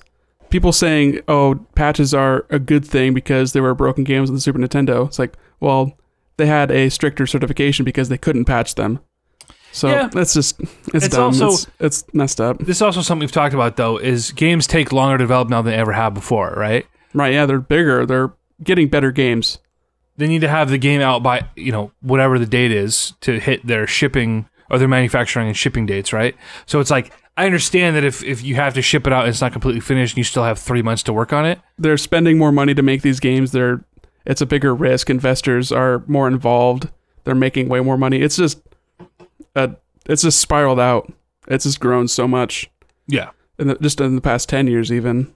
You see that uh one of the chief operating officers or I can't remember what the Patrick Soderlund of EA just left EA. is that a good thing or is that a bad thing? I don't know. He was just a he was a guy. He was the guy at the Nintendo uh, Switch January event last year. The tall the Oh, giant man yeah. who has a son named Luigi. The Weirdman, yeah, yeah. But he was paid $48 million last year wow, by EA, and 20 million of it was bonuses, basically like as an incentive to try and keep him wow, from like leaving the company. And he just he just left the company like this week. bro. Why would you leave any company tossing millions of dollars your way like that? What what else is he gonna do? Uh, that's anyone's guess. I'm I'm thinking that it might be he's uh, joining up at Microsoft's new studio because they're hiring a bunch of people, Hmm. or maybe he's just like being sniped off by Google because they're trying to get into the console game. Like it's anyone's guess. Bro, Probably hear about it in a, a month. if I made forty million dollars, I would quit everything. You know what I'm saying? Like fuck it. Like I ain't fucking going. I ain't working for a big company. There's so many things in this life that you can do to enjoy yourself when after you've made that kind of money and never have to work again. I'm not gonna go Exactly. wear a fucking suit and tie and go answer to a bunch of fucking other suits while I play fucking Puppet Master with a bunch of dweebs and ties. You know, beneath. like, That's dude. I'm going on fucking vacation, bro. I'm making some shit in my underwear, man. Forty million dollars. Yeah, I think he was he was from Dice, and I think he stuck with Dice. But it's like I don't know, man. I don't understand giant companies like that, where you're working at one company, but it's also owned by another company, and you're working at that company too. It's just all it's a big mess. But he made more money than the CEO of EA. wow. I don't know how these decisions get made, and I don't know where this this man, this weird man, is going. But it's just like that's just a thing. This man made forty eight million dollars, and I feel like the entire video game industry was worth that twenty years ago. right?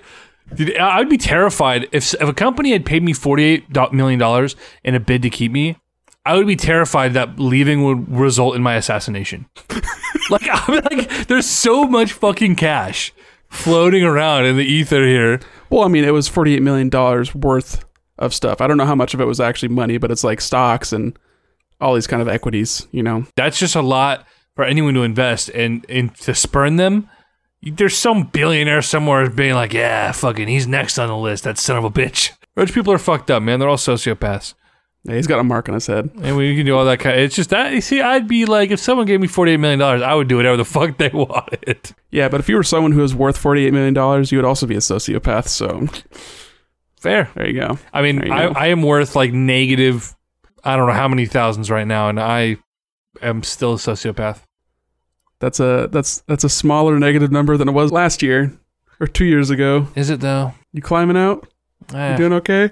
You, you want to talk about it? I'm- I am making more money than I ever made before, and yet I'm still somehow as broke as I've ever been. Thank you, student loans and medical debt. Yep. Well, let's uh, this let's move on here. I want to I want to talk about one last thing here before we go, just because it was big in our sphere, right? And it's something that I followed. I think it was pretty big in everyone's sphere. Anyone's like invested in video game coverage. I feel like this is like a this is a thing. No, that's what I'm saying. When I say our sphere, I mean video games, right? I wanted to specify that it wasn't just like you and me and our chucklehead friends. Oh, fair, fair. Obviously, if you're listening to this podcast, if you're listening to this podcast of all the other game related podcasts, you've absolutely heard about the Filip Miucin IGN plagiarism uh, allegations, as he called them, as my I air quote the allegations. Okay, so so to recap, IGN releases a review for Dead Cells, a uh, motion twin game, Mm. Which has been out already for like a year. Uh, like you you mentioned earlier, it's It was on early access for for PC. right. I think it was a I think it was a Kickstarter game too. I'm not entirely sure, but it Yeah, it's soft launch feels like that. a year Mm. or or maybe a little more than that ago, right? I, I think it was a little bit more than a year ago. I feel like it was Yeah. beginning of last summer that I played it. So it, it's officially released. A YouTube reviewer by the name of Boomstick, is that right? Is that Boomstick? Boomstick Gaming, yeah. Posted this video saying, IGN plagiarized my Dead Cells reviews. Help, what do I do? And this, you know, this is now, I mean, it's got, I think, 2 million views on that video. I didn't even check that. Yeah. Last time I saw it was like at because it showed up in my recommended views Right.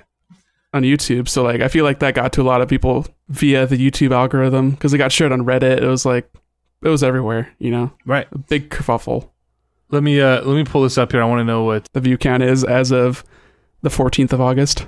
yeah, I wonder if he took the video down. Oh, no, no, no. It's, so it's, no, it's got 1.2 million views.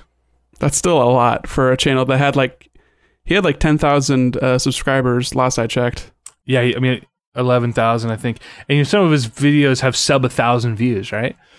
Right. Um, and some, of, I mean, some of his he does really well based on the content, right? Some of his Monster Hunter stuff, his Dark Souls stuff, you know, hundred thousand views, two hundred thousand views. yeah, I get those niche audiences. It's so weird. Like, so his Monster Hunter World Tips Guide, like he does one that's all fourteen weapon playstyles. That's got one point eight million views. That that shows that that's SEO. That's that's a niche audience. Those are the type of videos that that get the clicks.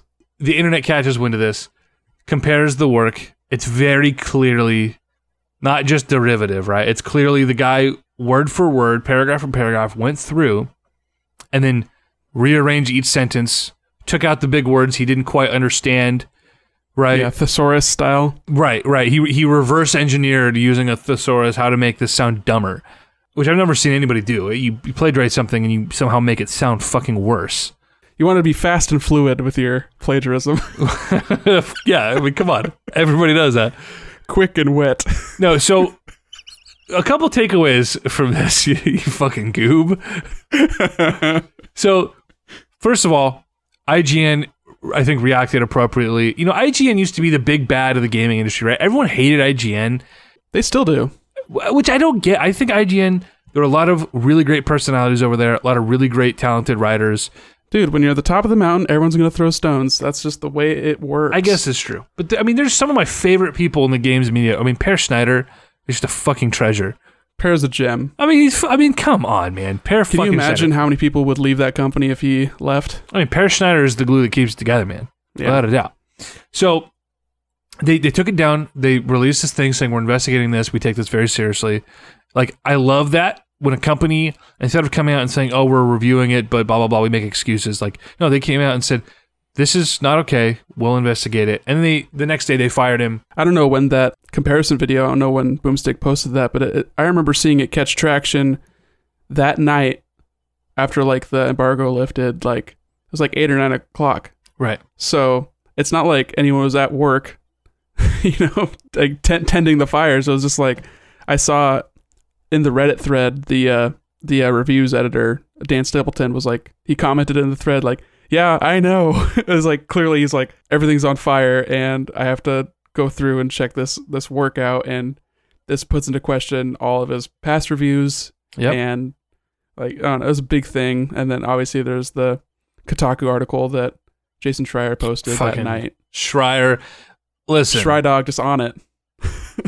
So let me get through the rest of this here, and then and then we'll kind of break this down because there there are a few things I want to say about it, and I feel vindicated in, in some ways, and I feel I don't know. Obviously, this is a frustrating situation because now now obviously his his other reviews have been called into question, right? And they found similarities in like three other reviews going back to his YouTube channel. Yeah, the the ones I saw, if you want to get specific, I saw that he had copied from an Engadget review, Right. a Nintendo Life review, and even some stuff from like Wikipedia and like not even reviews, but like news stories and stuff like that.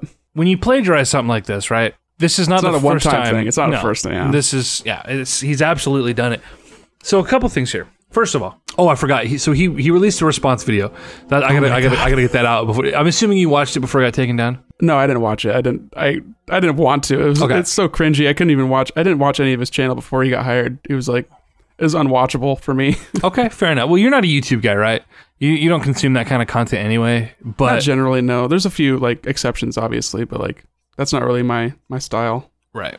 So he released a video saying, again, he, he addressed, quote unquote, the IGN plagiarism allegations.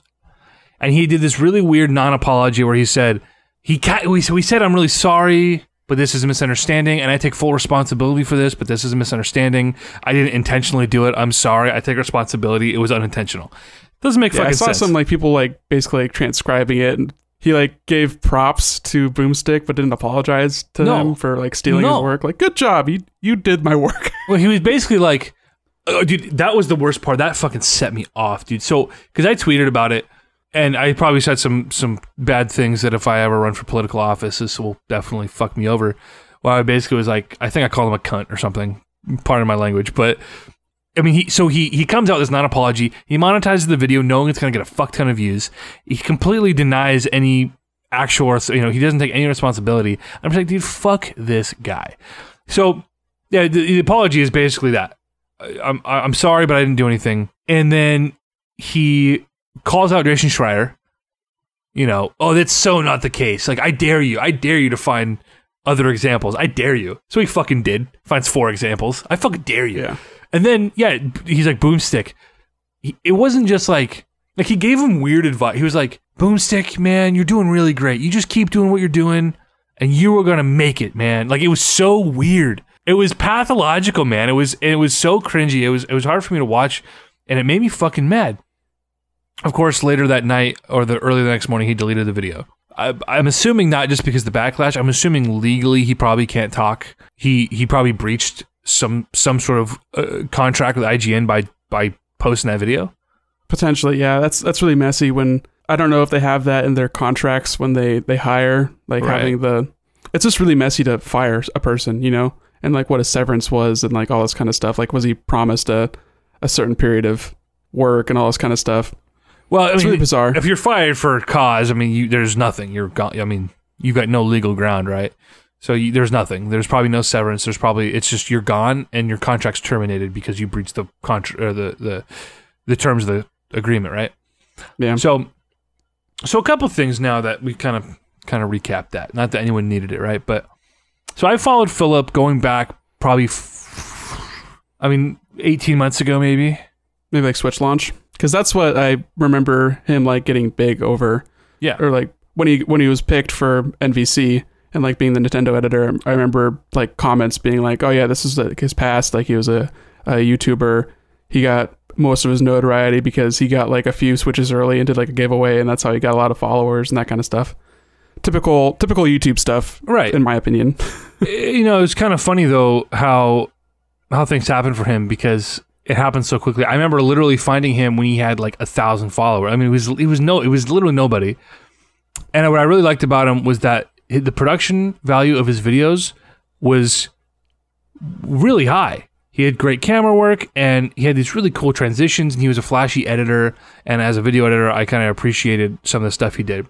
Of course, to speak more to that, Was it a million jump cuts between each breath? fucking YouTube status. So we we corresponded on Twitter via DMs back in October 2017. that was before he got hired, wasn't it? Oh yeah, well before I believe. He got hired like well, not well before. He got hired like November, I think. No, he got hired in 2018, didn't he? No, he got hired last year. Oh wow. His first NVC, I think, was November, so I would imagine he got hired like a week before that. I went, I went back and I looked. You are right because Found his first NVC. so we corresponded over uh, some video editing stuff actually basically he- he asked me what i what i edited with and we were talking about some vfx stuff and you know i was curious about some of the stuff he did in his videos uh and so he, so he sent me some stuff he's like hey wish i could uh, you know blah blah blah and i just said Appreciate the help, blah, blah, blah. Keep kicking ass. That was 10 17 17. And he did, he got hired right after this because I remember going back to like type him a message to be like, hey, man, congrats. And then I didn't do it. We talked. Yeah, I you don't, fucking you don't know, know the guy. guy. That's yeah, like- yeah. yeah, I don't, I don't, I don't care. But it was cool because I'd seen him going back a year, right? I'd seen him since the Switch launch and had followed his stuff and and then whatever. So, and I liked him. I liked his YouTube channel fine, right? As soon as he got hired at IGN, absolutely couldn't stand, absolutely couldn't stand his shit. Yeah, kind of pulled back the curtain a little bit. He seemed like he was a lot better at scripted stuff than he would be at actually having a real conversation. No, I mean it's easy to script stuff when you're just lifting other people's scripts, right? Oh my gosh. I mean, Yeah. yeah. he was fucking great at that. Anyone could do that, right? no, I mean actually like performing and like doing the the read. Yeah, and I think and he did fine. And I, like I said, I'm still subscribed to his YouTube channel. Probably shouldn't be at this point, but um, I Well, will he post again? Like, what is he gonna do? You know, I think there are bigger, much, much bigger examples of people, you know, in in bigger industries plagiarizing and then bouncing back with a vengeance. It's I can't think of any. It's just I'm really bad at names, uh, but Colin Moriarty was talking about. You know, there's somebody big, and I think maybe as a historian or a philosopher, plagiarized this huge thing, and then came out like four or five years later and had like a best-selling book based on this research or whatever. And it was, and maybe that's like a niche example, right? Or like it's like a it's a one-off kind of thing. But like, that sounds like a one off, and I don't know. In that example, was it like a a, a history of plagiarism? Because it's it's become very clear that this person has not like earned. He, he didn't earn his station, and No. there's many examples of him plagiarizing everyone. yeah, he just fucked his life up. I mean. He's not going to be able to go anywhere and get a job. Eh, People are going to Google Filip Miucin, and it's going to be fucking you know his honesty, integrity, his professional. He's not going to write anything. No, he won't be in, in this industry. I mean, he could probably he can make he could come back on YouTube. I mean, PewDiePie is still on YouTube. You know, he he could come back on YouTube because you know going through the comments in that video, none of them were negative. Everyone was saying, "Hey, we we believe you that it was a misunderstanding." Those are two completely different buckets. People who like follow like IGN and Kotaku and like game journalists, quote unquote, Yeah, and then people who follow like YouTubers. Like that's just a very different kind of community. maybe just because I consume both kinds of content and I follow all these people eh, kind of independently of their you know, their bubble, right? I just look at I look at the facts and say, "Oh, this guy fucking plagiarized. What a smarmy piece of shit." Like I'm not going to watch him anymore. That people would so blindly be like, "Oh, no worries, we understand. You it was a mistake." And I'm wondering to myself, do people really not understand that plagiarism is not copying something word for word? That's not what plagiarism is. Plagiarism is presenting someone else's idea as one's own. So, so by reading another person's review and transcribing it slightly differently is fucking plagiarism. It is dishonest. It's, and here's the thing: as someone who, as a young man, plagiarized a thing or two, you know, that's how I got through a lot of my courses way back in the day, right? Who didn't copy somebody's homework in high school, right? So I, I get I get the temptation to do it, right? I understand that. It's the easy way out, right? But when it comes to something on, on such a scale, and at this age, being a grown ass man, knowing that With a kid, does he have a kid? yeah, Oh God, that's why they sent him to New York for the Labo coverage. They sent him and his kid. Oh wow, I had no idea. Yep. You, yikes. Just and just knowing the stakes personally, not not to not to speak of what would happen if you get caught, right? And how that impacts the company and all these innocent people who are going to be dealing with this for years. Every Right. single video IGN releases in the next fucking five years, someone's gonna fucking make some smart comment about plagiarism, and it's not fair to the, a lot of really great people and a lot of you know solid professionals who this is how they make their living are not gonna have to deal with this and suffer the consequences for this smarmy asshole's actions. But uh, personally, it's like, dude, you have the dream job that you got because you started making videos in your underwear. You literally won the fucking lottery, bro. And and in in 12 months you go from being nobody to starting a YouTube channel to being the fucking Nintendo editor at the biggest game outlet ever. It's a it's a very foolish thing that he did. Definitely just God. lit his job on fire. I just bro, that sucks, man. It fucking sucks. You're a fucking it's- idiot. That's super shitty. All over reviews, which you don't have to be a good writer to write a review. It's not like you have to do a bunch of research. he did too much research. Clearly, he was looking at other people's work. Like, just to, just write your thoughts on like, is it good? Are you having fun? this is also a state of mind or a I don't know, this is something I'm familiar with. And I get this way oftentimes, even when you and I talk about things, and you're talking about a game I don't know, and I'm trying to like, oh, how do I have a conversation about something, you know, I don't know enough about X X type of game or this genre to like have a nuanced conversation about it. So you kind of have to bullshit your way through, or or you ask a lot of questions. I think this guy, you know, he showed time and time again on the podcast, which I quit listening to NVC maybe three episodes into Filip. I never I didn't listen to a single entire episode after Filip signed on, and I didn't listen to a full episode until this week when Filip was gone. Okay, which sucks because NVC was one of my favorite podcasts. I love Nintendo. And I love Peer Schneider. I I loved Jose Otero. I fucking miss that guy. That guy was hmm. fucking great. The internet hated him. Don't know why. Thought he was awesome. I was mixed on Jose, but that's like that's just a, like a personal opinion. You know? Sure, sure. But I mean, at least Jose was he was a, a good guy who loved what he did, and he was he was a very competent host at least, and that Yeah. was very clear that once they had Filip, that he wasn't very good at hosting. No. wasn't very good at like directing the, the conversation, and that becomes a, a very apparent thing when you have a panel of four people week after week, and there wasn't really much improvement being shown. Right. Especially an all star fucking panel, right? When you get some of the guys up there, Mm. you know, Brian Altano, especially, is just like, you know, Very gregarious fellow, very good at doing a podcast. yeah. And I wish he would he would just host NVC going forward. But anyway, I I, I digress. Filip showed on that sh- on NVC Weekly that he had no opinions. He didn't know enough about the job he was doing, about the hobby he supposedly was so passionate about. He didn't Mhm. know anything. So he didn't have anything to contribute. He couldn't sit there and have a conversation about this is why I like this game, this is why I don't like this game, or I had fun playing it. He he was a fucking he was a fucking airhead, man. And so when he goes to write the Yeah, review, he's was like, very very milk toast was the kind of vibe I got. Yeah, I didn't I didn't want to like I had a hard time being hard on him as as far as like forming an opinion on him right away because I try to put myself in that position. Like imagine if I had like blown up over 6 months on YouTube and then got hired by the largest gaming outlet in the world and had to host their live podcast. Like I would probably be not very good at hosting either and I didn't know. Like that's a, that's a tough thing to try and imagine, but like you said, he didn't have an opinion on anything and that stayed the same throughout his entire tenure there and it, there are very few examples of him like relaxing and becoming like a person right. and whenever that happened i was like oh my god thank like finally they're having like a regular conversation and not like him being really bad at transitioning between things and corralling the people back on topic or what have you Right. and even when he was giving impressions on like previews of a review that he had posted, or like him talking about Doom and like he's like, oh yeah, you know, it was, it was like really, it was really great, and like, no, it wasn't great. You gave it a seven. You can't say great. Great's eight.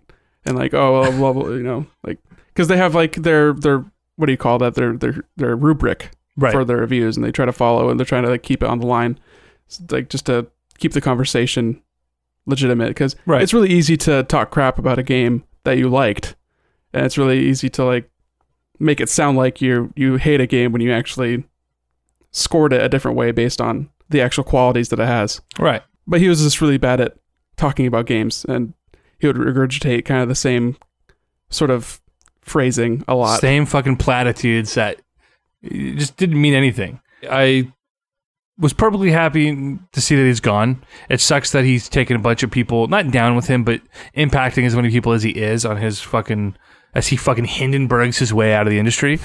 You know? so it, it's a bummer, but I feel vindicated that, hey, man, I haven't liked this guy all year, and it just goes to show that he he is now definitively proven that he has no fucking opinion. He he he's not capable of forming a, a, an opinion and being a competent professional in this industry. And so you know what? Good riddance. Um, I hope it's the last we fucking hear of him. And uh, you know, shouts to NVC. Hopefully they uh, you know, they find a new host and we don't ever have to worry about this kind of bullshit again. So that, that, that was a real controversy, right? It wasn't fucking Gamergate. It wasn't fucking Colin Moriarty sh- shitting all over himself. Yeah, I don't know if you saw any other like I saw some other stuff just on Twitter and seeing people interacting with each other, but like there was Boomstick, he was in the the mentions for like Colin posting about it, I, th- I think, and it was like I don't really want the guy to be fired. I just want him like to apologize and to like give credit where credit's due. So like even even he was like, this isn't me like raising my pitchfork. Like he was Right. Very, I'll let the I'll let the internet do that. That's fine. So I thought that was that was very honorable of him to have that stance and not be like super indignant about it. Just be like, yo, just can I get credit? This happened. Just letting letting everyone know that this happened. So I'm going to take a page out of uh, Mr. Durkheim's playbook here and say I don't think that true altruism exists, right?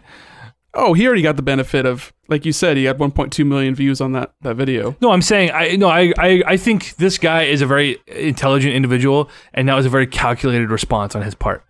Knowing that he got the traction already, knowing that Filip was about to lose his job, knowing the shitstorm that he caused. Clearly, it's a smart move, but people Yeah. also make dumb dumb moves. You know, he could Yeah. easily be like a, a dirtbag and be like, "Yo, where's mine?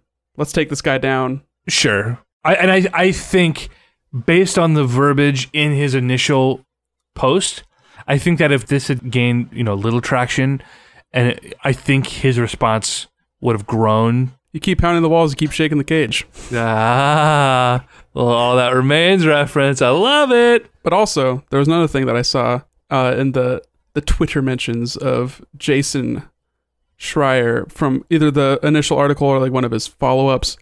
But basically, it was like him talking about like this guy getting the a very highly sought after position at at the biggest gaming outlet. You know, being the Nintendo editor Right. during like a high point in Nintendo's like coverage. And in the mentions, Alana Pierce, who also just left IGN recently, Mm-hmm. said that they had contacted other people, but their their their offer for their payment was not high enough. So they're not offering enough money to to certain people, or either that, or like they're trying to like snipe people from other outlets, or like that kind of stuff. IGN is. Yeah, Yeah, that makes sense. and also it's like they're based in San Francisco. That is an expensive place to live. Yeah. Like top two in the country. The cost of living is extremely high there all around. So you got to pay them very well. I don't know how they operate there. Like, I, like you could offer somebody 80k a year, and that's you're Not poor. enough. You're poor. Yeah. You're you, you have four roommates, and you're living on fucking top ramen at eighty thousand dollars a year. How fucked Yeah. up is that? You know. So I so that that makes perfect sense to me. Is you know they're probably offering Filip probably made forty thousand dollars a year, right? Which No, more than has to be more than that. You couldn't even you couldn't pay rent on forty thousand a year in San Francisco. how fucked up is that, dude? That's so fucked like the up. average rent is like four thousand dollars, like a person. That's insane. So like that's that's like fifty k in rent right there. That's unbelievable, man. Unless you want to live like a county over. Well, that's what a lot of people have do. A two hour commute, you know. They have a commute and they've got fucking roommates, and that's you know. But I just feel like a guy like that's not making. Uh, you know, it's also why they went and found a nobody from YouTube. They they show him four or five k or forty or fifty k, and he's all over that, right? If- If they really wanted experience, I, I just think by hiring him, it, it was more about saving money than it was keeping that brand strong. They're not going to make that mistake twice. Just you know what? I know Peer's got a lot going on. Just make him the. Just he needs to run the Nintendo things. I, I'm I know he can't, but that's my dream. Yeah, they they they want to have a dedicated person, and that that makes sense. Like I don't think they have a dedicated Sony person, but at least they have like a usual like host for their their podcasts, and I don't really like pay attention to their re- reviews that much, but it makes sense for them to have like a guy Right. for each of the platforms. It At least like primarily I think Nintendo sticks out for that because they have so many first party games that people like really really care about. Right. Sony does also, but you can kind of shop that out a little bit more.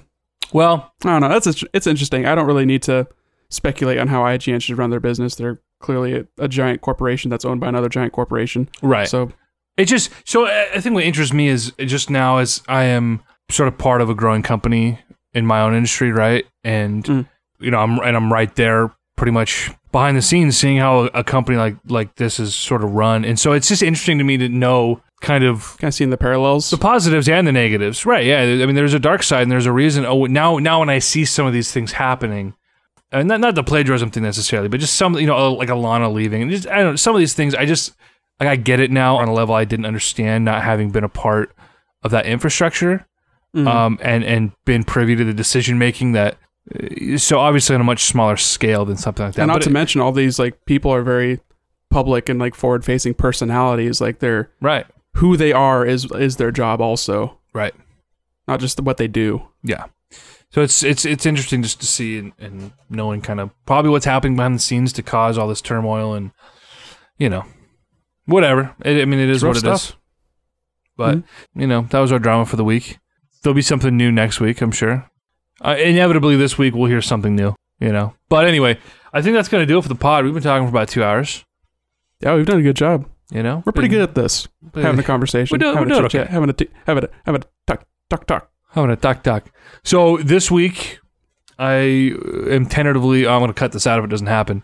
I'm going to have a buddy of mine on. Uh, we're probably just going to stay late at work one night and just hammer out. He wants to talk Red Dead really badly, and I think you know that'd be cool. To Talk shit about some Red Dead. He's a huge uh, Rockstar guy. I mean, his his Right. first GTA was his first game he ever bought on his own, and Red Dead's one of his favorite games ever. And you know, uh, I actually just loaned him my Xbone so he could go. He went out and bought a copy of Red Dead so he could you know download and play on the yeah, Xbox backwards One. compatibility. Yeah, yeah, and so I think we're gonna do that, and then you and I are gonna record again. Hopefully Saturday night. I'll be up in town filming a little little little shindig, that'd be cool. That'd be that'd be nice. uh, and we can just get together afterward and you know bang it out. Mm-hmm. Although, provided we have something new to talk about in five days. Well, I mean, we also didn't even touch on what we've been playing. Holy shit, we do a whole podcast based on that. Yeah, probably. By Saturday. I'll have played more than just Skyrim, I don't believe you. maybe. Well, that's a story for believe you. Saturday, my friend. Yeah. All right, guys, this has been the old uh, the old Console Crusade podcast. We we we we came, we saw. There's a big old Godzilla on your fucking thing right behind you. That was my uh that's my Godzilla. That's the thing. It's right next to was a hand painted Mario Nutcracker. Yeah, they're both uh gifts. Right. I, I I recognize both of them. I just I've been staring at it the whole time and not realizing that's just a giant fucking Godzilla sitting up there. Also got my Breath of the Wild map there too. I see that. See that? I, I do. See I remember. Mountain? I remember how many hours got poured into that thing, back and forth between the two of us, trying to like uh, dial I, things in. I still and- appreciate you for that border. That border, primo. The, out, the outlines.